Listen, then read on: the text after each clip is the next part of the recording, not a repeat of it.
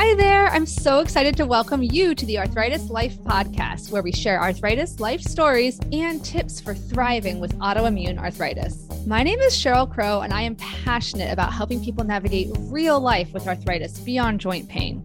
I've been living with rheumatoid arthritis for 20 years, and I'm also a mom, occupational therapist, video creator, support group leader, and I created the Room to Thrive self management program.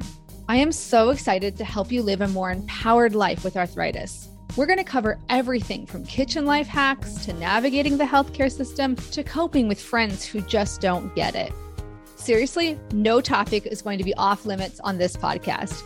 My interviewees and I share our honest stories of how chronic illness affects our lives. This includes discussions about mental health, sex, shame, pregnancy, body image, advocacy self acceptance, and so much more.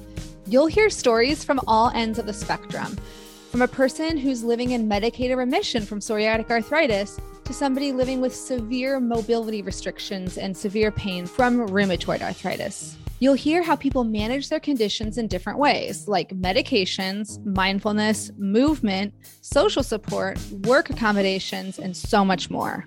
You'll also hear from rheumatology experts who just get it. We'll dive deep into the science behind chronic pain and what's the latest evidence for lifestyle changes that can help you thrive with arthritis, including exercise, sleep, nutrition, stress reduction, and more.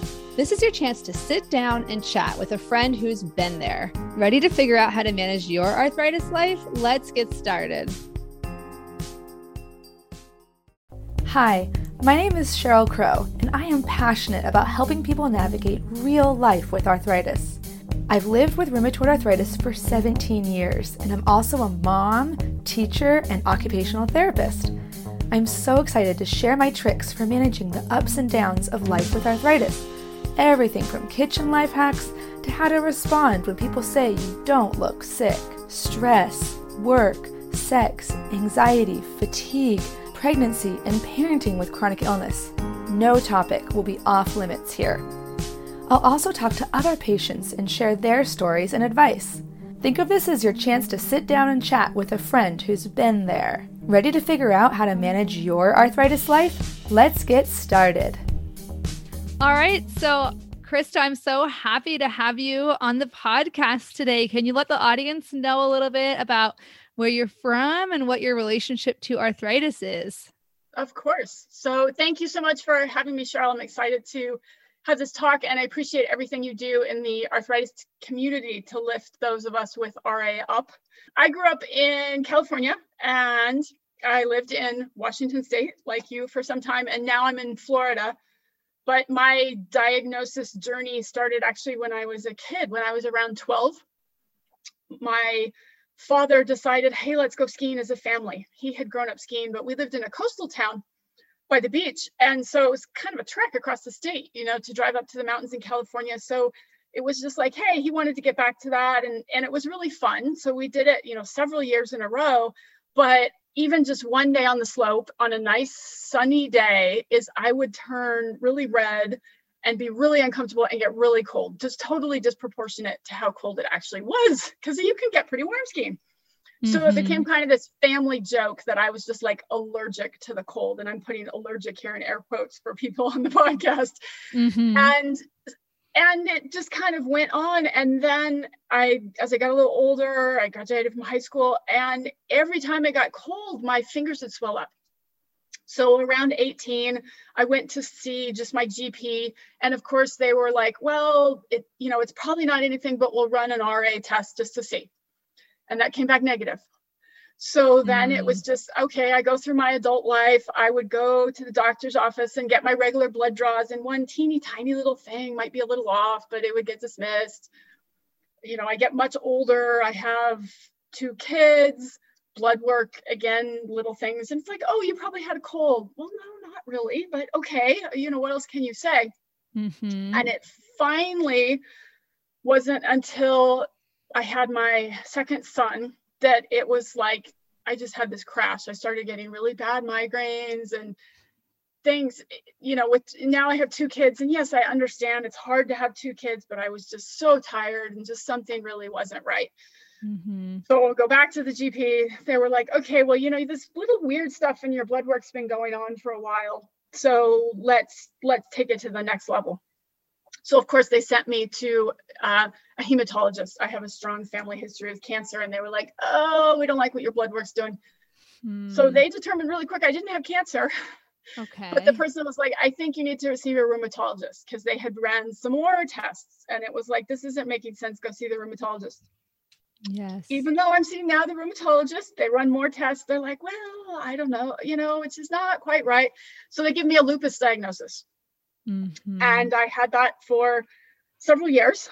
And this particular rheumatologist, while being very attentive and a good listener and everything, she always was just trying to kind of put me in these other spots that it seemed like my symptoms weren't going for me. Mm-hmm. I changed mm. doctors, go and see new rheumatologist. They run lots more tests. And that person basically determined that I had mixed connective tissue disease. So this entire mm-hmm. time that I had both my lupus diagnosis and this, you know, entire time in my life, I've actually had mixed connective tissue disease. So that is a combination connective tissue disease, and it tends to pair up for most people. So you get the lupus or our rheumatoid arthritis combination, which is kind of what I live with. And but it also can include uh, scleroderma and myositis. Mm. I've had mm. tiny little bits of myositis personally. I haven't had to live with uh, anything with scleroderma so that's sort of my long story. So in terms of age, because I know there's people ask when with rheumatoid arthritis, well, how long is it between symptoms and diagnosis? Yeah. So I started showing symptoms basically about 12. I was diagnosed with lupus at 37, and I was diagnosed at, with mixed connective tissue disease at 41, and that was eight years wow. ago. So wow, it's been a really long time that I've been dealing with this yeah. It's so, I, I think one of the most underserved populations is the undiagnosed. And it's just, it's a conundrum because how do you help someone who doesn't know yet what they have? They're just suffering with no exact reason. And it's always easy to connect the dots later on but um, especially if it's a like i mean lupus is one of the most famously difficult to diagnose you know um, diseases but I'm, I'm sorry that you had to wait so long to get an accurate, you know, set of diagnoses. And I'm curious, just because it's not something I've covered in the podcast before, what are some of the symptoms of mi- mixed connect- bleh, mixed connective tissue disease? Yeah, why it was so hard to get the diagnosis is it's it's very rare and and mm. what are what are the associations well it turns out that pediatric Raynaud's phenomenon which is you swell up change color have a strange response to the cold. It's a it's a cold agglutinin response, which we all have when we get frostbite, but mm-hmm. normal people, it doesn't happen at 65 degrees, yeah. which if you have Raynaud's, it did. So it turns out now that, like you say, you get diagnosed and it makes sense looking back. Well, I had pediatric Raynaud's, which is highly correlative with this mixed connective tissue disease. And like many autoimmune diseases, they look for one specific blood marker, which they would never run that test on a healthy person, right? So it only becomes when you get right. that huge autoimmune panel and they ran it was one of those ones where on me they just kind of ticked the box because they're ticking all the boxes. You know it's not even in the normal uh, autoimmune panel. Yeah yeah. and it is really rare. So it also is a problem sometimes when you have even one of the more rare connective tissue diseases you're like well i wish i just had ra because that would be so normal. And i know. and it, but it but every conversation with a healthcare provider is always well is there any data about whatever they're proposing and what you have. And there's never any.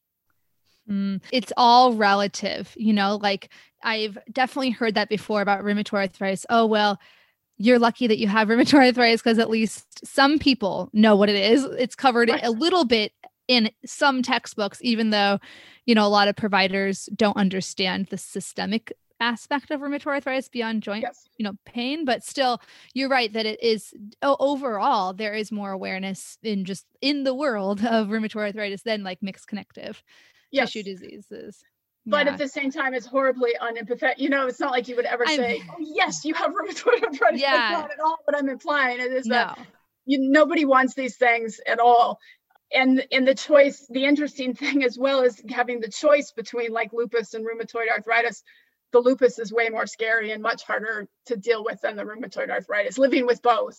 Yeah. I'm all, I'm always going out of my way to keep the lupus at bay. The rheumatoid arthritis for the it does express in a lot of joint damage and pain. Not to say that I don't have that, but the lupus is significantly harder to deal with. So yeah, and a lot of it just depends on yeah how your body responds to the treatment options and exactly. and I think Yes. and one of these things that comes up a lot I've seen on social media is almost like I call it whack-a-mole. You know, when you have Yeah. multiple diagnoses, different symptoms crop up, but you also don't know like if you're fatigued, is it from the lupus? Is it from the RA? Is it from the mixed connective tissue? Is it just that you overdid it yesterday? you know, Absolutely. so it's it's really hard and I'm I'm glad you brought awareness to Raynaud's phenomenon because I also had that as a juvenile and I had I thought it was normal. I just referred to Mhm. it to someone, oh, you know how like when you get cold and then like your fingers get white, like your fingers just lose Yeah. all circulation, like and you have to go sit in the bath and warm them up and they're like what are you talking about? Like yeah. And uh, you know i have vivid memories playing soccer. I mean you know i just after i would wear gloves and extra socks and i would just be in tears after my game sometimes but it's like because i assumed it was normal i didn't i don't even know if i told my parents about it you know? And anyway definitely sy- symptoms of of lupus in particular but also rheumatoid arthritis prevalent symptoms of rheumatoid arthritis but certainly can go along with it so yeah i mean that's a long time 25 years. It's a long time. And when you talk about like drug therapies and and basically when i saw that second rheumatologist you know they did a bunch of x-rays and they kind of lay every lay it all out. And it's like yes i have erosions in every joint they imaged because i've ne- i basically never got any care right? So and then so like when you talk about from an ot perspective since i know the, the yeah. like i'm not really that old but i've started to get joint infect injections in my thumb And- Mhm, mhm. and uh, I have a nose piercing. People on the podcast can't see that, but for Yeah. me, that's the the mental reframing that hopefully you learn some disease management skills. But instead of looking in the mirror and seeing all my sort of bony protuberances as being joint damage, I can look in the mirror and it's my reminder to say, no, I'm resilient. I've dealt with this for a long time. Not, you know, I'm damaged and I'm falling apart. So I, I love that reframe.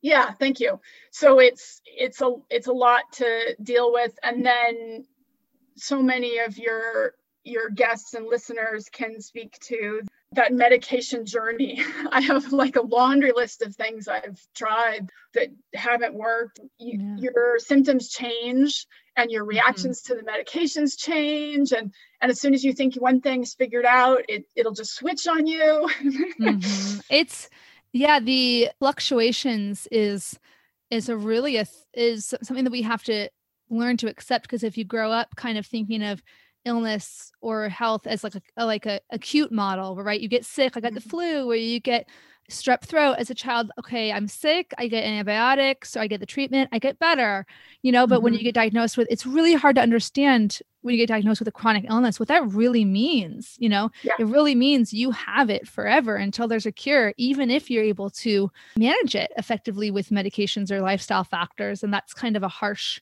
reality that you know that sometimes the best we can do is just manage and it's not necessarily going to get healed or cured necessarily we hope we could always hold out hope for a cure but yeah i'm curious um when you got the diagnosis was it like a mixed emotional reaction? Because i'm imagining part of you felt like relief to get like a more specific diagnosis but then also obviously potentially you know fear about what it actually meant for your, your life.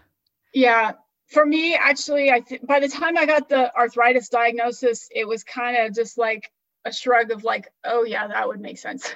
oh Um, my the- gosh. the lupus, it was, it's a little scary in the sense of you get this very, you know, damaging diagnosis, and it's like, wow, and and and at the time I was, you know, just struggling to take care of my kids, being having two young kids and we all have our disease low points you know as a patient you can speak to that one moment where you're just like oh my gosh. And there was a day i took my kids to the zoo. It was a beautiful day. Here in florida we had a great day but i was so tired driving home. I literally chewed a bloody hole in my cheek driving home. It's only 40 minutes but i am so tired from spending probably four only four or five hours at the zoo. I'm like Mhm. catatonic and dangerous to my kids. And that's just like this is not okay you know and then with these migraines I, I went to the grocery store once. I'm like fine. I'm walking through the store. I'm literally in the checkout aisle with the kids. And all of a sudden the, the room just is spinning you know oh, and i'm like and i feel like i'm just going to vomit all over everything. And then that stops and then i get i get optical migraines. So then i start getting the stuff in mm. an eye and i can't see out of one eye. And so i become kind of scared to drive because between the fatigue yeah and the scary migraines i don't feel very safe so so getting that lupus diagnosis it, it was scary but it was also kind of like okay well now maybe i can get some tools to deal with this at the time of course i was naive and thought that there was more available oh was. we uh, you know, yep that you, you think that as you spoke to that whole the medical model of disease compared to the wellness continuum which mm-hmm. is medical professionals do their best to keep us from dying and out of the hospital and and from not getting as you spoke to acutely injured. But when we're on this long-term journey we have to start looking for a few more ways to stay on the continuum of wellness which is little more than beyond just not dying and staying out of the hospital, please. yeah, my, my life goals include a little bit more than just surviving until I die. exactly. So you know, having to learn those skills and and and find those medications that will you know kind of help get you back there. So getting that diagnosis really helped to get me back on track a little bit in terms of okay, well, what are migraine triggers? What do I I need to do to manage this so that I don't mm-hmm. get in that mm-hmm. place again? You know, obviously with little kids, you're like doing your best to get some sleep. Oh um, and then getting that arthritis diagnosis, it was kind of like, oh, well, this actually almost makes more sense because I'd mm-hmm. had so many injuries along the way that the lupus didn't explain. You know, like I mm. tore cartilage in my shoulder as a teenager and I herniated, I mean, I have five herniated discs, it turns out. And it was like, I only remember oh. doing one. So it's like, how could I have managed to make it through life for, herniating four discs and never even knowing. Right? Yeah, yeah. That's supposed to be a lot of pain. And the one that I'm aware of, it did hurt, you know. But so so all these really connective tissue type issues, yes. damage that I faced, that made a lot more sense once I got that rheumatoid arthritis diagnosis. It's like, oh, okay, well this this is making a little more sense.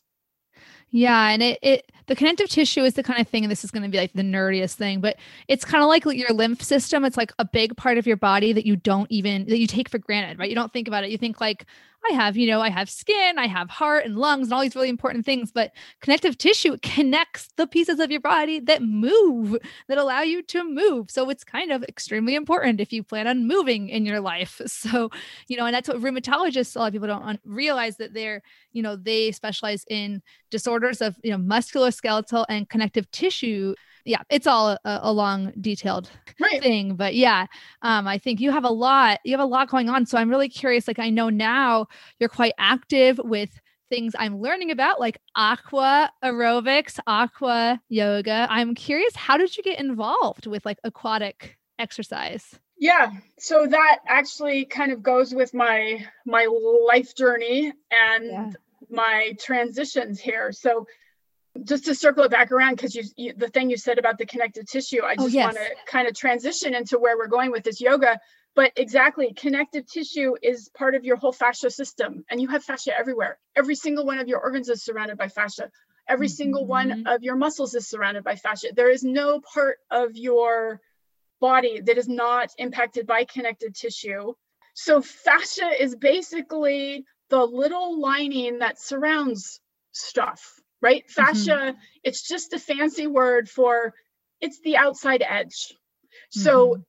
so if you think about okay, well you have a bone that as you spoke to, okay, musculoskeletal people are going to help us with our bones and they're going to help us with our muscles. But we have stuff that connects those, right? Muscles connect mm-hmm. to both ligaments, and then muscles connect to muscles with tendons. But where does that muscle end and the tendon begin, and then the next muscle start? Well, mm-hmm. that fascia is part of the whole whole system. Mm-hmm. So so then when we talk about okay, well I, today we're going to talk about aqua aerobics and aqua yoga. Well, if you think about these modalities, and I know you've had other guests that talk about yoga, so any modality that can help you manage this fascia connective tissue system that is being damaged by your unfortunate autoimmune disease. Yep that can really become a management tool. So my aqua yoga journey started with my yoga journey because, and I was a farrier. So for those who don't know what a farrier is, it's not somebody who drives the ferries. oh, okay. Yes, it is somebody who shoes horses. So somebody still has oh. to put oh. shoes on the old fashioned way in the sense of hammer and nails. No machine can do that. So I did that for 10 years on Whidbey Island, oh. and it is not good for your back. Right. If you if you don't know what being a farrier is or what it looks like, Google it. You have to bend over and pick up, you know, a quarter of a horse. Oh and, dear. Right. Yeah. So for those listening, I'm a relative I'm I'm a lot shorter than I used to be, but I'm a relatively petite gal and I used to shoe draft horses. So it is not good for your body. And mm-hmm. I'd heard somewhere that yoga was.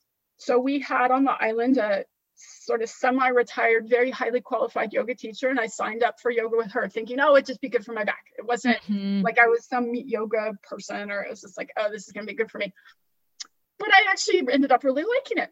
Yeah. So I did yoga with her for five years. I developed a home practice where I would get up half an hour early because I felt so much better going to work after having done a little bit of yoga. Again, now that I've talked about my diagnosis story, everybody's probably nodding their head like, well, of course you needed to warm up before you would go do this heavy physical activity yeah. because your body's not so happy. And I'm out in the cold in barns outside Oh After gosh. about 10 years, it was, I kind of physically couldn't take it anymore. Again, largely because of the cold. I love the job, mm-hmm. but being out in the barns and the rain and the wind, it was just, it just was really getting to hurt in the winter. Not again the job, but it was just like the whole management of it all. So I decided to go back to school. I did that. I went to graduate school and I moved. And so during the whole course of this time, I continued that yoga practice, yoga practice on my own. And after moving, I started classes again. I have my kids and finally after i had the the two kids and the second one you know he's back in school it was like well i think i'll go to yoga teacher training like i've mm. i've now been doing yoga for 20 years this has been this huge thing of my life and i think i now have the time and the the space to do it so I went into yoga teacher training with that lupus diagnosis here in my diagnosis journey. I came out of yoga teacher training with the mixed connective tissue disease diagnosis. So mm. that diagnosis came about in that six month span. And there's a lot more to yoga than moving your body. It's there's a philosophy that comes with yoga that does kind of require a lot of self-reflection and mm-hmm. so, in that process of thinking about, well, how had I managed to do all these heavy physical things throughout my life? And yet, not known I had this quite severe disease. It's like, well, I think really frankly, the yoga was really one of the perfect self management tools I could have found. And that mm-hmm. really inspired me to help other people with arthritis and connective tissue diseases manage their health and wellness through yoga. So I immediately went on to do yoga for arthritis teacher training. Nice. The Yoga for Arthritis program was developed by Dr. Steffany Moonaz at John Hopkins. And it mm-hmm. was a mm-hmm. clinical trial, which resulted in some really solid research about the benefits of yoga for people who live with arthritis. At that teacher training, one of the other people who was there was like, Well, we do, we have this ladies' yoga wine pool night. And it was like, oh my God, why has no one ever told me about this? Yay. because I love being in the pool and I love yoga. So then it was just like, oh my gosh, I have to know about this.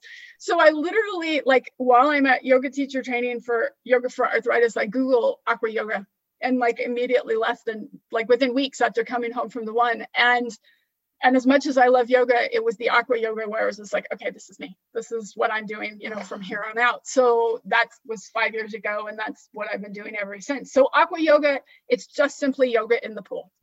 Mm-hmm. And your head is out of the water. Head is out. Yes, I get that yes. question. So I've never drowned anyone. Yeah, it's just deep water. Um, we can do inversions, like you might have seen on the cover mm-hmm. of Yoga Journal at the grocery store. You know, people standing on their head and stuff adults don't really like to do that. The kids love to do it in aqua yeah. yoga, but I haven't been able to convince my my uh, students that that would be fun. I I do think it's kind of fun to play around with, and obviously I do it with my kids. But in class, we're head out yeah. all the time.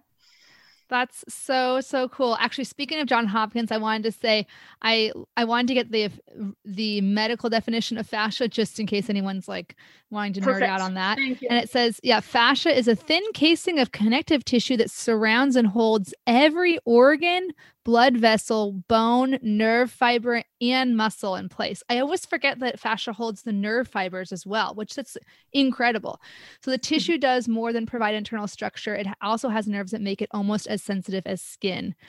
Mm-hmm. And something I learned when I got in a car accident and, and started getting massages, because I had not, I didn't like getting massages before, like relaxation massages, because I always felt mm-hmm. worse after. And I guess it happens to some people with autoimmune diseases.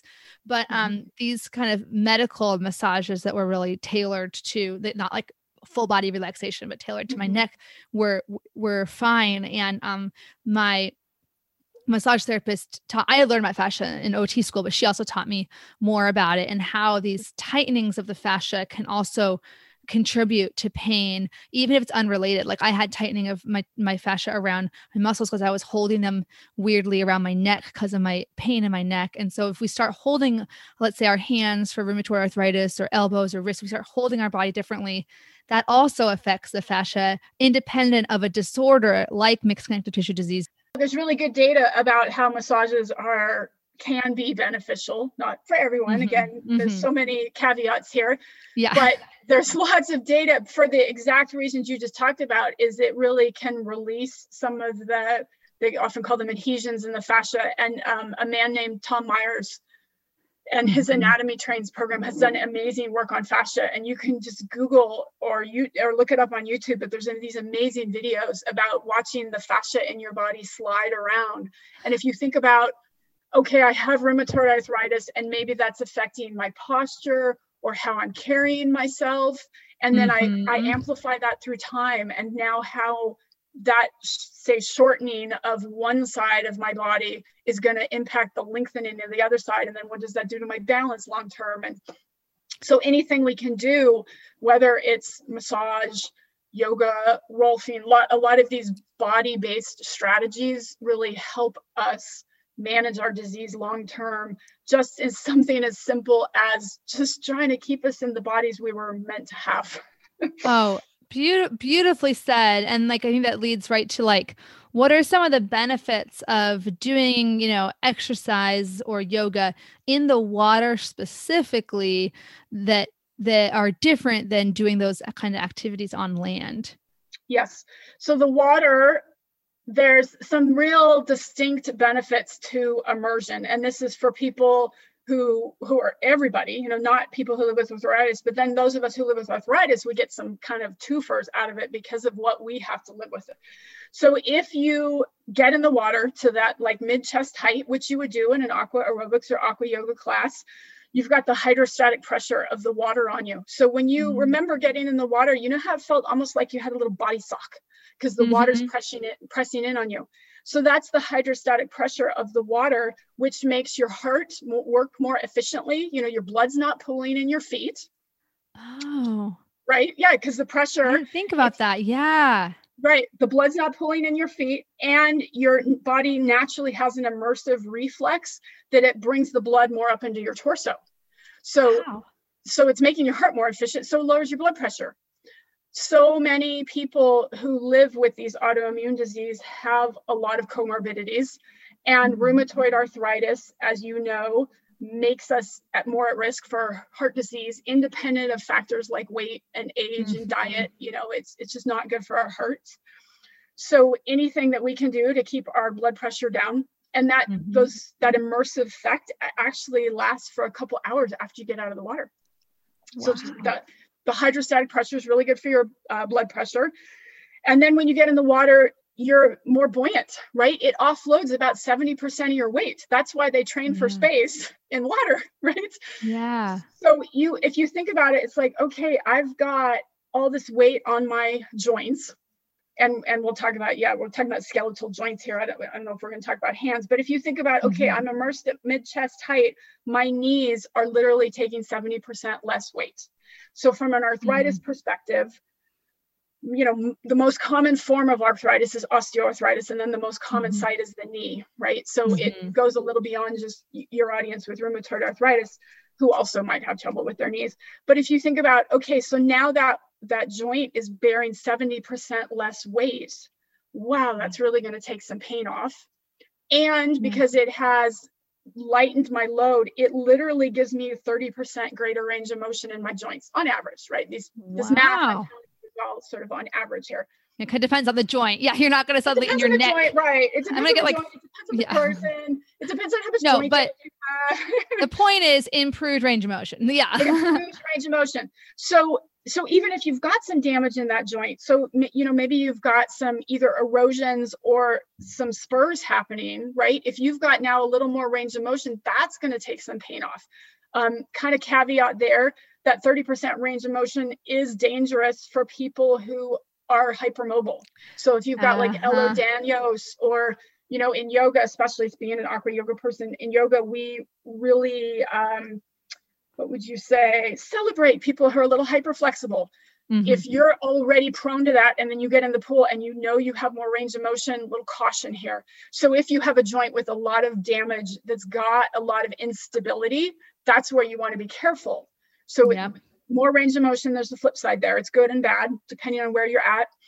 And then when we talk about pain in general, being in the water alters your pain response system. So you have a mm. greater pain tolerance and you have your pain all your whole pain system is basically modulated down because that hydrostatic pressure is dampening your nerve response wow um, so you're going to perceive less pain and you're going to be able to t- quote take more pain um, it also the water reduces exercise induced inflammation. So you know we exercise and part of the benefit we get out of exercising is that tiny little bit of damage we cause ourselves right? That's how we build muscles. We actually tear them a little bit right? Mm-hmm, mm-hmm. but that causes inflammation. If we have an inflammation driven autoimmune disease like rheumatoid arthritis yeah. we don't want to have a lot of systemic inflammation or even localized right? Especially right. if it's in a joint that hurts. So in a modality that's going to reduce that inflammation and a lot of that is um, the byproduct say like the byproducts it, mm-hmm. I didn't talk about so the hydrostatic pressure also makes your kidneys more efficient. That's why you have to get, go to the bathroom immediately after you get in the pool. Yes, it's not you. Blowing my mind. it's everybody, right? It makes your kidneys more efficient. Well, your kidneys being more efficient is going to cycle waste byproducts in your body faster. So that lactic mm-hmm. acid, which is the byproduct of your muscles working and what makes you sore the next day after you exercise, your kidneys are clearing that faster. And so that's part partly what's increasing that clearance of those toxins and therefore you have that less inflammation from exercise the next day. So you're less likely to be sore. And all of this contributes to why people actually like aquatic exercise better. If you take somebody with arthritis mm. and you say, okay, I'm your doctor, I'm forcing you to go to exercise and I'm going to put you in a land class. And then the other doctor says, I'm I know you have arthritis and I'm forcing you to go to aqua class. If you make those then people come together and say, okay, now you get to switch, mm-hmm. they like the aquatic exercise better. So if you live mm-hmm. with arthritis, you are more likely to like aquatic exercise because of all those things. It's like, this is just better. It feels better. It doesn't yeah. hurt it's more fun. I can be a little social. Nobody yells at me if I talk to my neighbor. Yeah. Yeah. Wow. And I'm I'm realizing that so many of us with rheumatoid arthritis enjoy like a hot bath. You know, a lot of people talk about a hot bath, and I'm realizing now I always thought it was just simply the heat modality. I mean, I knew that the buoyancy of the water was going to help a little bit, but when you're in a bath, it's not like that much, right? But I didn't think about all the other pressure things you were talking about how that could really relieve the mm-hmm. the effect and i think something that i learned in occupational therapy school how strong a force gravity really is. You know, and the mm-hmm. thing I always tell people is if you're not sure about how strong a force gravity is, just try to hold your arm straight out in front of you for five minutes. Like you'll mm-hmm. realize pretty quick, like all the time, you know, gravity is in layman's terms pulling down. It's not really literally. Yeah. yeah. And so like, and and so when you live with a disease that causes pain, let's say at the joints, like arthritis, mm-hmm. that you're just as you move your body around the world, whether you're sitting in a car or you're sitting in at a computer or you're standing or you're walking your dog, you are fighting gravity constantly. But that you're you're relieving that amount of gravity when you're in the water. It's like you said, the 70% less, you know, what did you say? 70%? The buoyancy. You The buoy- basically yes. offload, right? So at your your belly button, it's half your weight. At mid chest, Wow. it's 70, and then at your neck, it's 90. So that's why when you get up to your neck in the water, you're like, I can barely walk because Yeah. literally you're not stuck to the ground. And that offloading of gravity, another interesting aspect of that when you exercise in the water is like you spoke to, okay, if you're going to hold your arm out, and and most of us know like a bicep curl, right? You curl your hand Mhm, into your mhm. shoulder, and we call it a bicep curl because that's the muscle we're working, right? We're working that muscle against gravity. So we're going to build a bicep. Except when we Mhm. get in the water, okay, now gravity isn't a big deal, but now I've got the viscosity of the water. So I'm actually going to get more balanced muscular effort and work my triceps more in the water than I'm going to on land. So if we talk about arthritis and a joint that is suffering, it's no now not, not as much of a constant exercising one side of that joint and the muscles that are on only one side of that joint. So I'm going to get more balanced muscular effort and support that joint better because one of the few things we can do when we have arthritis is build strengthen our muscles because strong muscles support weak joints so the more we can build muscle on both side of a joint the more we're going to help our arthritis excuse me and the more efficient we're going to be in our exercise. So that's another thing that we get out of the water is that but beyond the offloading is this idea of the water's viscosity helps us get that more balanced effort it's it's incredible. You're blowing my mind here, and and I think I, a lot of people with um let's just say osteoarthritis, even though that's not my primary audience, but they might have you know toddled over here and said arthritis life. I want to hear this, but is you know it's very common for people to get kind of frustrated by the recommendation that they lose weight, you know, because it's, it can be hard to be told you're in a lot of pain. Now just go Mhm. exercise and lose some weight. Like, Oh, uh, yeah. that's kind of hard when you're in pain. But you do have to r- recognize that the reasoning behind that is just the physics of how much load your joint takes when you have a bigger body mass. But again, your your you know all these points about the benefits of aqua exercise are that you know it'll help take some of that weight off your joints as you're doing it. So it's like it enables you to do the exercise that is so much harder because of your greater body mass. You know it's just like absolutely. yeah, I think it should really be more recommended more often, but I think it can just be maybe the access issue, you know, access to a pool and maybe is is difficult in different certain parts of the country and or parts of the to the world, I guess, depending on where you It's- live. Yeah in the states here we're really blessed. I know access is a is a problem and but in the same token we have 10 million backyard pools. But that that's more than anywhere in the world right? We have Wow. so many more pools and there's i think it's something like 30,000 municipal pools right so access is a can be a huge problem but we also have some really great organizations that really try very hard to make it accessible, namely the YMCA and also JCCs, the Jewish Community Centers. Yes. They Usually have scholarship programs. Most of them participate in the Silver Sneakers program, which is for seniors, part of the government over 65 with your Medicare. A lot of them will offer free swim lessons as well. I know we're talking, you know, mainly about um, arthritis for adults, but we have to keep in mind, you know, in the water, there is a safety concern. And that's Oh, some, for some people, you know, a lot of their resistance to getting in the water is not this these ideas. They love the ideas, but they're scared of being in the water because of um, lack of access to swim lessons when they were a kid. Mhm. And there's been a lot, especially, you know, here in Florida, we have a lot of dis- past discrimination regarding access to swimming pools yes. that have really impacted coming forward here in the years of who feels comfortable being in the water. So it's important to say, you know, those organizations offer free swimming lessons so that we can grow up to be comfortable in the water. And and what you were speaking to with, you know, medical professionals saying, well, you know, you need to potentially lose some weight to take a load off these joints. We we get in that pain cycle, which I know you've Mhm. talked about with your guests in terms of you you're in pain so you don't exercise and since you don't exercise you're in more pain and then it just goes on and on and on so anywhere we can break that cycle whatever it is for you even if it's something as simple as well i don't have access to the pool right now because it's january but in march i will so i'm going to do some meditations for the next six weeks to get Mhm. me ready for being in the pool right anything Mhm. you can do to break that pain cycle there somewhere will will really help So yeah, keep in mind, you know, whatever you can do to get transportation to the pool. If it's maybe work a trade, somebody you know who has a you know a backyard pool. Oh yeah. Often falls down into that. If there's a will, there's a way category. Mm-hmm. You know, if you put as much effort into getting in the pool as you put into securing your medication, you'd probably make it happen. Like if the one takeaway you get out of today, it's like I really have to get in the pool.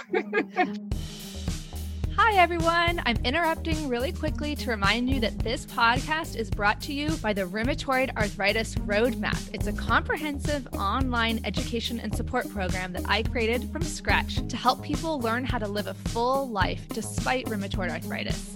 In the course, you get to learn how to manage everything from physical symptoms like pain and fatigue to social and emotional aspects of living with rheumatoid arthritis.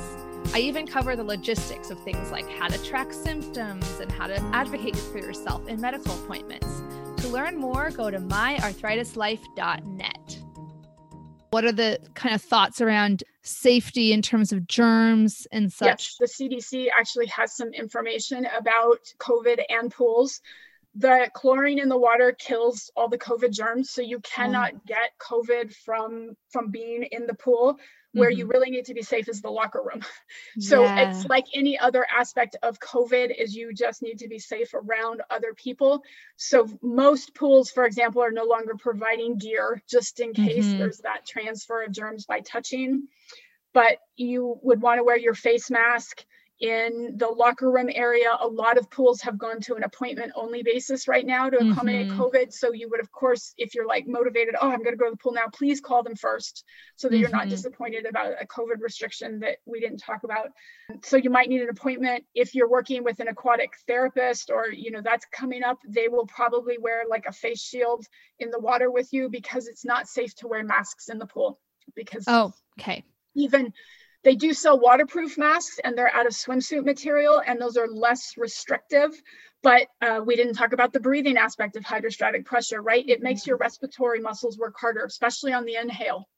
So mm-hmm. if one of your comorbidities is something like COPD or asthma, and you're now suddenly having to put on a mask and work two times the harder mm-hmm. of just being in the mm-hmm. water plus with the mask that would be a really unsafe uh, place to be in so you can choose to wear a mask in the pool if you're going to do like head out a uh, water exercise obviously not the case for swimming um, a lot of pools have gone to only one person in a lane at a time for lap mm-hmm. swimming for example mm-hmm. and then aqua aerobics classes best practice is to maintain that six foot distance so a lot of times the class limits are smaller than they used to be so mm-hmm just yeah, make sure you call and, and I will get you that CDC link for anybody who has any questions about that. That's that's super super helpful. And I'm going to say one thing from my own past experience. I was definitely a land athlete growing up and I I did not like um, the smell or the feeling of chlorine, especially in my mm. eyes. I was always really sensitive to that. So, what is enticing me about this is the idea that my head would could be out of the water the whole time. you know, I could yeah. even have my, my, I could still have my glasses on. I don't have to deal with contacts. I could just k- keep my head out of the water, and then all I have to do is rinse off my body. That's it seems right. like a better deal than um than like a swim full swim workout when your head's under the water. So yeah. I try to anticipate people's objections, right? You try to like anticipate the things they're going to say. Oh, I can't do it. There's no pools because I'm visualizing what you're talking about because I've I've received aqua physical therapy before. Can you kind of walk me through group aqua classes? What what what is it kind of like? Yeah. Yeah, the Arthritis Foundation because there's such good data and awareness about this idea of aquatics for arthritis, the Arthritis Foundation created this program. It's the Arthritis Foundation Aquatics Program. The Arthritis Foundation has actually now handed it off to the mm-hmm. Aquatics Exercise Association. It still bears the Arthritis Foundation's name. So if you're okay. looking for it at a center, it might say the abbreviation is AFAP or it might, might say Arthritis Foundation Aquatic Exercise, something like that the, the, it came out of the program through the Arthritis Foundation, and they used to train people. Now it's gone mm. to the hmm. aquatic exercise. Thank you for that clarification because I actually was confused about that prior to talking yes. to you. And it can be hard. It is now, it's getting harder and harder to find on the Arthritis Foundation website. Mm-hmm. However, if you look through their exercise finder, they have that really great, if the Arthritis Foundation has a ton of resources on their website One of them is the uh, in the resource finder, it's to find exercise. Mm-hmm. In that exercise finder, they do list the classes very well. However, Oh, if you want to find the background information about the program, that's really tough. So the good Okay. news is you can go to the website and plug it in to try and find it near you. You'll be able to find it. You just won't be able to find, well, what is this about and why? I see. So we'll, I see. we'll talk about that a little bit today. Your state health department might actually have a really nice PDF on it because a lot of health departments still really recommend the program. Mm-hmm. So when you go to the program, I should also kind of preface it by saying, as we've kind of hinted at as we were talking, osteoarthritis is the most common kind of arthritis, and the incidence of that goes up significantly as we get older, right? Yes. So this Arthritis Foundation program is really designed for older adults. Mhm. It will accommodate, of course, everyone who has arthritis, but it also is quite friendly to people who don't have arthritis, but maybe have some physical limitations, such as Mhm. MS. Or I've had people come to class that were blind or hearing Mhm. impaired or after a stroke. So it is it is a gentle aquatics class. That being said, if you have RA, that might be a great place for you to start, or perhaps you might like a little more aggressive aquatics class, and then you just work with the instructor to say, hey, I have this going on. This is what's, you know, can you give me a flag or something if there's anything in particular we're going to do that I should sit out? So there's there's Great. that element also of the Arthritis Foundation program to know about. So knowing that is it's a very gentle warm up that try and takes people through the range of motion, basically starting head working down. So you would move your neck through its range of motion, move your shoulders, get your hands going. Um, there's always an element of just literally walking through the water. Mhm. Walking through the water is really very healthy. If everybody's listening to this and they're like, well, this is all lovely, but we don't have a single aquatics class where I live. It's just a pool and there's only lap swimmers. Fine, get in and walk. Mhm. Especially walking backwards. There's lots of data about the benefits of walking backwards because it really builds your back muscles. If you have back pain, it builds your extensor muscles, it builds your balance. I don't mean get in the wa- water and bob around. I mean like walk backwards as if you're on land. Hugely beneficial. Mhm. So, of course, they in- incorporate that into the Arthritis Foundation program, walking forwards and backwards. And then within that warm up, then it moves into more range of motion. So, you might do for example, like a leg lift that's going to ask your hip to come into a little larger range of motion, work with the water. And then there's that balance component. Now you're kind of standing on one leg. Every class is going to have an aerobics component because it is a, a class designed for older adults. That aerobics work is stays pretty attached to the pool floor. We have what we would call levels in aerobic exercise, and the Mhm. levels correspond with basically jumping up off the pool floor and doing suspended moves, which the water lets you do, but they're much more demanding of your joints, your balance, your physical abilities. Mhm. You don't do any of that suspended higher level work in the Arthritis Foundation class. So it's very basic aqua aerobics exercises such as you jogging in place or jumping jacks, which you might know, which do get your Mhm. heart rate up and provide some aerobic exercise, but doesn't have quite the demands of the um, the higher level classes. And then they encourage a, a mindfulness component. So Mhm. it's I mentioned there's some chatting, but you know, there's that idea of okay, well, can you kind of focus on on what's going on now and and notice how this feels within your own body. There's some breath work exercises. Some classes will incorporate um, some components of singing, Oh, nice.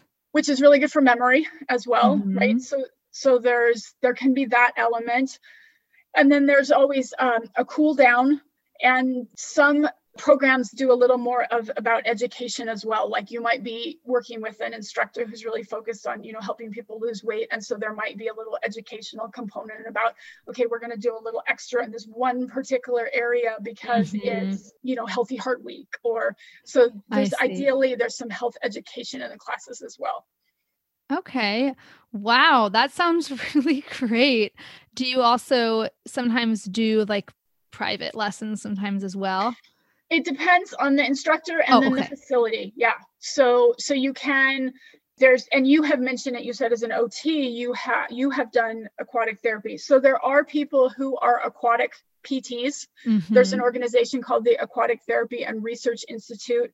They do not certify PTs in aquatic therapy, but they provide continuing education mm. for aerobics or aquatics professionals and PTs, doctors, anybody who wants to learn about aquatic therapy. They provide a continuing education for that.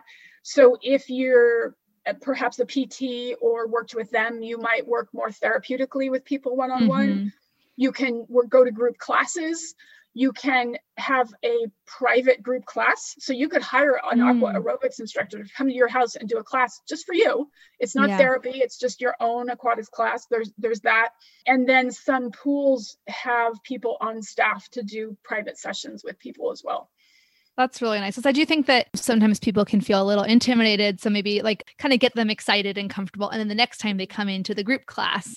And mm-hmm. so um, it's nice to maybe sometimes to feel like, okay, I kind of, because you know, the water, people can feel a little bit in their bathing suit, they can feel a little bit like, you know, self conscious. But I think if you're in a group, sometimes that can help because it's kind of like you see, oh, yeah, like we're not like a bunch of supermodels. We're just normal people, you know, trying.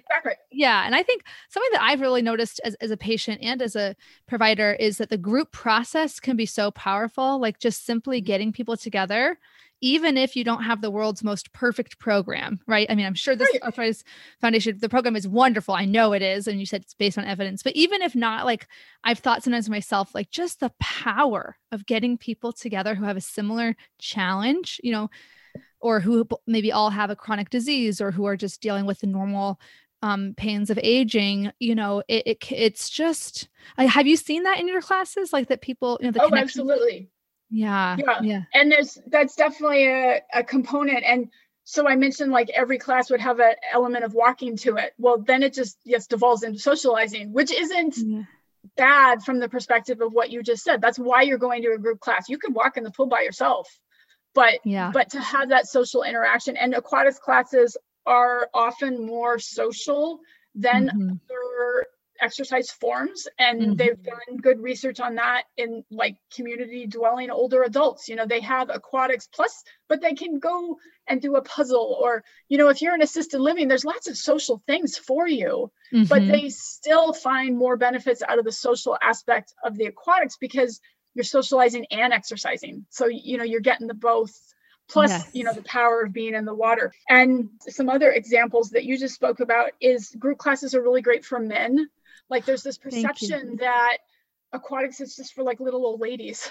Mm-hmm. And it's mm-hmm. like, no, there's actually quite a lot of men who come. So if any man is listening to this, like, I don't know, it's like, no, there are really quite a lot of men mm-hmm. who go. There are men who teach aqua aerobics. That's great. So, so don't feel self conscious, right? There's that element. And then whether you're a man or a woman, um, I'm not remembering his last name. It's Dr. Vivek. He's the former Surgeon General of the United States. He just came oh, okay. out with it's basically loneliness is killing us right? It's it's worse than heart disease it's worse than arthritis it's it's really bad. So if you especially now in times of covid you know we're all really struggling.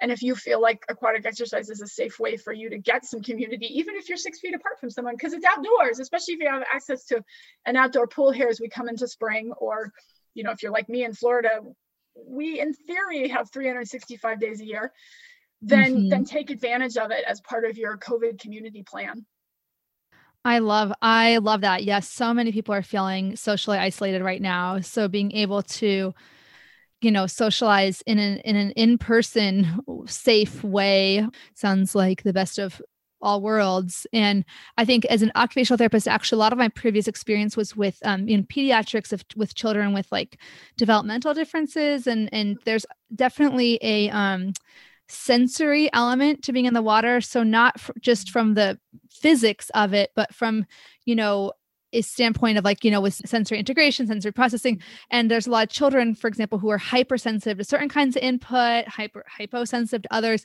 And so many children i work with for example on the autism spectrum loved the water. Now some of them hated it but there were so many p- children and their parents would say if i could i remember one of the children's parents said if i could just have a bath at the school for my child when they're having a meltdown and they get in that in the water they mm-hmm. just mm-hmm. calm immediately and they feel so much more centered and so i mean i don't you know i don't know any uh, ex- hardcore evidence on this but it is fascinating to me to think about like how you know when we are you know infants or when we are neonates you know in the womb we're sus- we're in water you know we're in our mom's you know uterus. And it's interesting to think about there's maybe some primal association we have maybe with water yes. some, yeah. Yeah. Um, it's we don't need lose when we're about six weeks old we lose that ability to close our throats and you know not with little tiny babies you know you dive them in. Maybe people have seen the Nirvana cover and they're like, oh my God, the baby's underwater. Oh, you know? yeah, that's right. If they're under six weeks old, that, you know, your throat still shuts down because, like you say, your first environment is water. So we come out of that. So, yeah. and, and there is that element of spiritual aspect of water and what that has meant through centuries. And, and you spoke to um, the sensory processing nature of water. And there is some research out there for autism Oh, good. Okay. What it does for kids of different abilities. Yes. And the same impacts that the water gives those kids helps adults with Parkinson's, right? So it's, mm-hmm. there's a lot mm-hmm. of, like you say, physics to the water. There's a lot of, because of what it's doing basically to your nervous system, there's a lot of emotional stuff. It really mm-hmm. does improve your mood, right? If you look at quantitative data rather than excuse me qualitative qualitative data, yeah yeah but quantity is numbers. For those who are like, why did I bumble that? That's how. Oh I yeah. No, they start with the same sound. Yeah. right. Quality is about how we feel about something. You know, it's our opinions. Measure our opinions. Lots of that on what it does for our mood. And so we get into that kind of emotional aspect of what the water does for us. And if you think about, well, why do you always want to go to the ocean and look at the look at the waves? You know, why is beachfront property always more valuable in every country than living yeah. in the valley? Right? We yeah. all want to be around the water. It is very innate. It's so, and I'm sure that there are obviously exceptions to people who've had a trauma or who have had, like we mentioned earlier, you know, adverse experiences around the water, um, or just are fearful of it. I know there's many children who grew up in the 80s like me and watched Jaws, and then we're like, I'm never going to the water. But yeah, like in general, like you're saying, across cultures, there is this you know overall global kind of association you know with water. So yeah i mean that is oh my gosh we could talk about this all day. But is there anything else you wanted to say about you know the response to aquatic yoga and aquatic exercise from your clients or from your own own life? I would just encourage people to really try it. If they're, you know, you're listening to this and you're like, ah, I don't, you know, I don't know about my suit. I don't know, you know, call call a buddy, get an accountability buddy because that helps in all aspects of exercise disease management right? Call whoever your accountability buddy is and say hey i just heard this really great thing about getting in the water and i want you to hold me accountable because we can't maybe can't do it this week or because of covid or whatever but bring it up again in six weeks or something.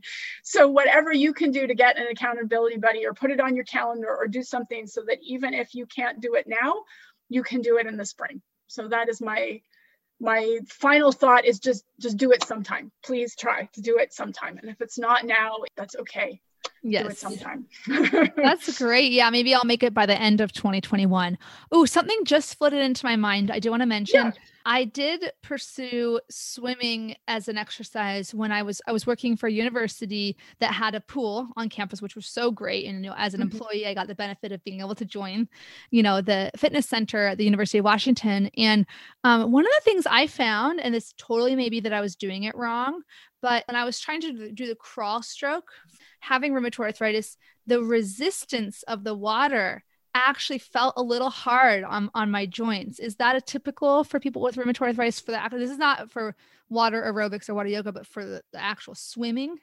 Right. That speaks to basically it's your fitness level. So as we sorry, I'm laughing at myself. About, right. It's yeah. more dense, right? You're not, you're moving. Try to think about if you swam in maple syrup, right? Water isn't maple syrup, but yeah. it kind of gives you that like, oh my gosh, yeah, that would be really hard right yeah, yeah. and so for you to say oh it was kind of hard that front crawl it's really kind of hard for my joints that's telling you your muscles aren't developed mm. enough to take the amount of effort you were putting them through right that water's right. i think it's 800 times more dense than air right so your muscles are literally not used to making this action. And then as we were talking about that pull on both directions right? You yeah. you whipped it out through the air because you're used to that. And then it's like oh my gosh it's moving through the water and this is so hard right? Yeah so for all people living with rheumatoid arthritis who have stuff going on in their joints, you always, this is a great point to end on as well, you always clear any kind of exercise with your healthcare provider so that they know what you're doing and that they can tell you it's appropriate for them. Anytime you're working with an instructor or getting some help from a professional, you would want to tell them so they're aware of what's going on and can guide you in appropriate ways.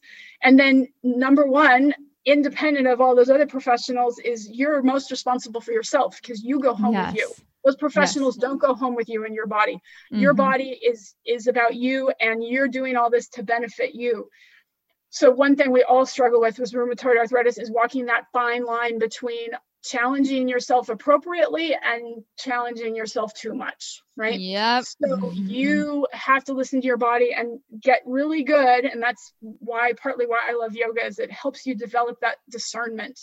So mm-hmm. you can walk that line a little better of this is too much, this is appropriate, this is me dialing it in. Yeah. Oh, so such a good point. And yeah, I will say for the record, this me trying to swim as exercise was before I became an occupational therapist. So yeah, I think I probably wasn't as a, attuned to the idea of really listening to your body and the idea of yeah, giving yourself in OT we call it the just right challenge. You know, that challenge is just outside your ability zone.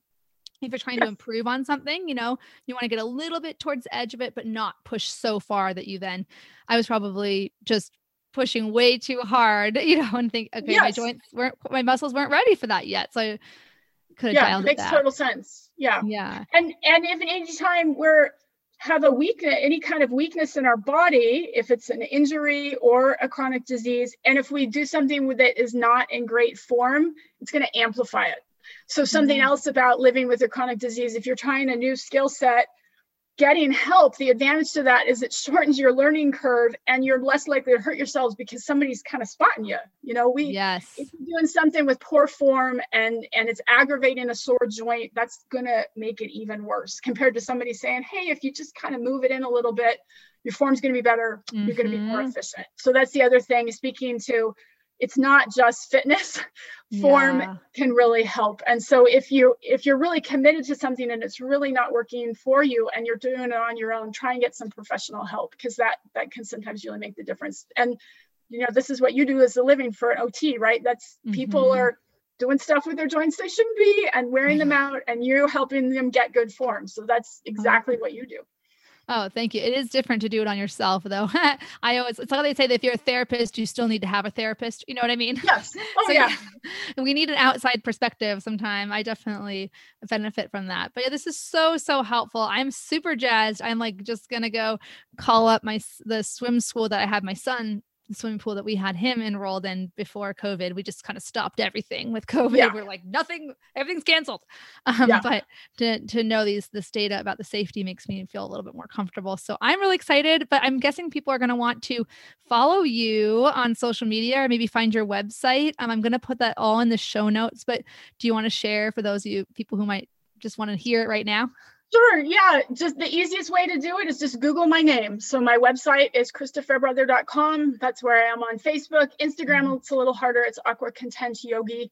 But uh, mm-hmm. uh, just Google my name and Aqua Yoga, and I'm all over the internet since that is really, really my thing. I got lots of pictures out there, and I would be happy to answer any questions. And I hope this was inspiring to get people in the water. As my son says, it is the best thing ever.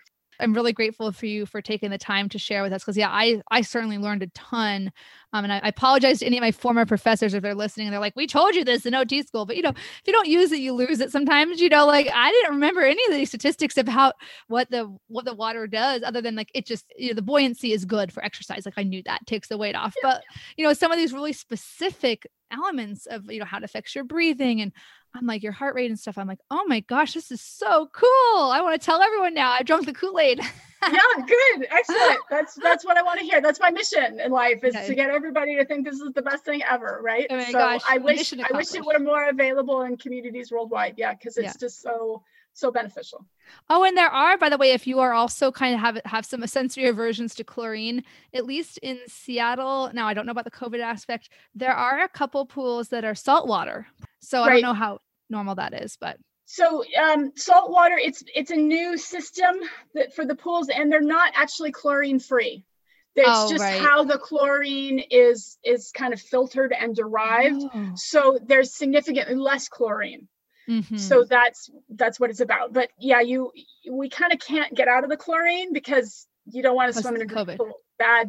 No, not because of COVID. It's like a oh. green pool is all filled with all kinds of germs that we don't want even before COVID, right?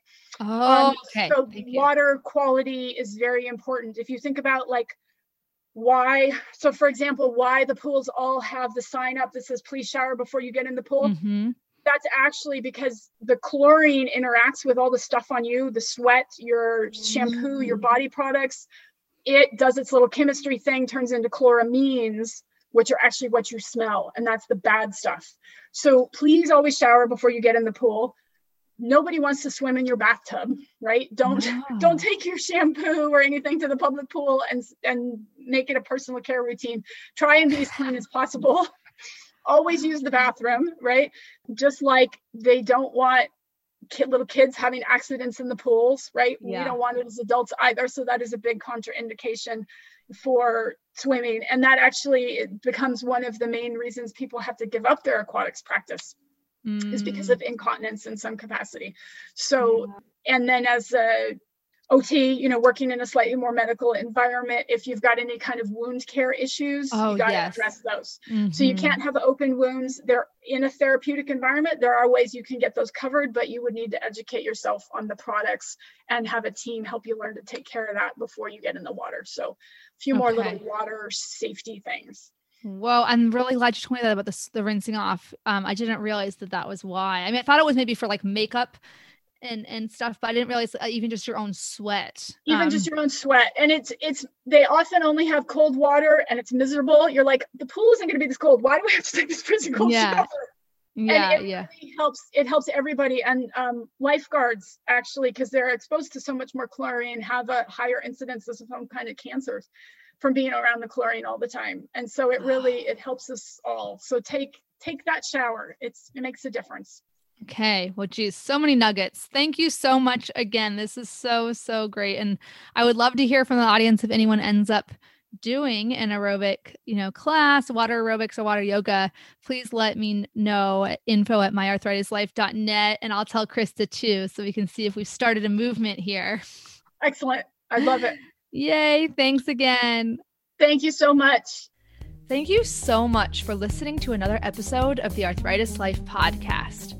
This episode is brought to you by the Rheumatoid Arthritis Roadmap, an online course that I created from scratch to help people live a full life with rheumatoid arthritis. From social and emotional aspects of coping with rheumatoid arthritis to simple physical strategies you can use every day to manage things like pain and fatigue. You can find out more on my website, myarthritislife.net, where I also have lots of free educational resources, videos, and more.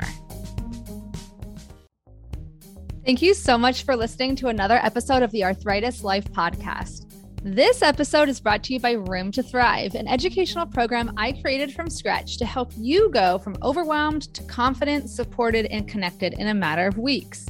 You can go through the pre recorded course on your own, or you can take the course along with a support group.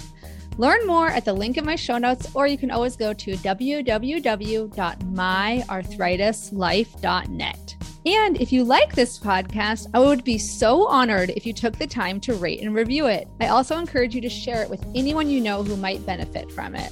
I also wanted to remind you that you can find full transcripts, videos, and detailed show notes with hyperlinks for each episode on my website, www.myarthritislife.net. If you have any ideas for future episodes, or if you want to share your story or wisdom on the podcast, just shoot me an email at info at myarthritislife.net. I can't wait to hear from you.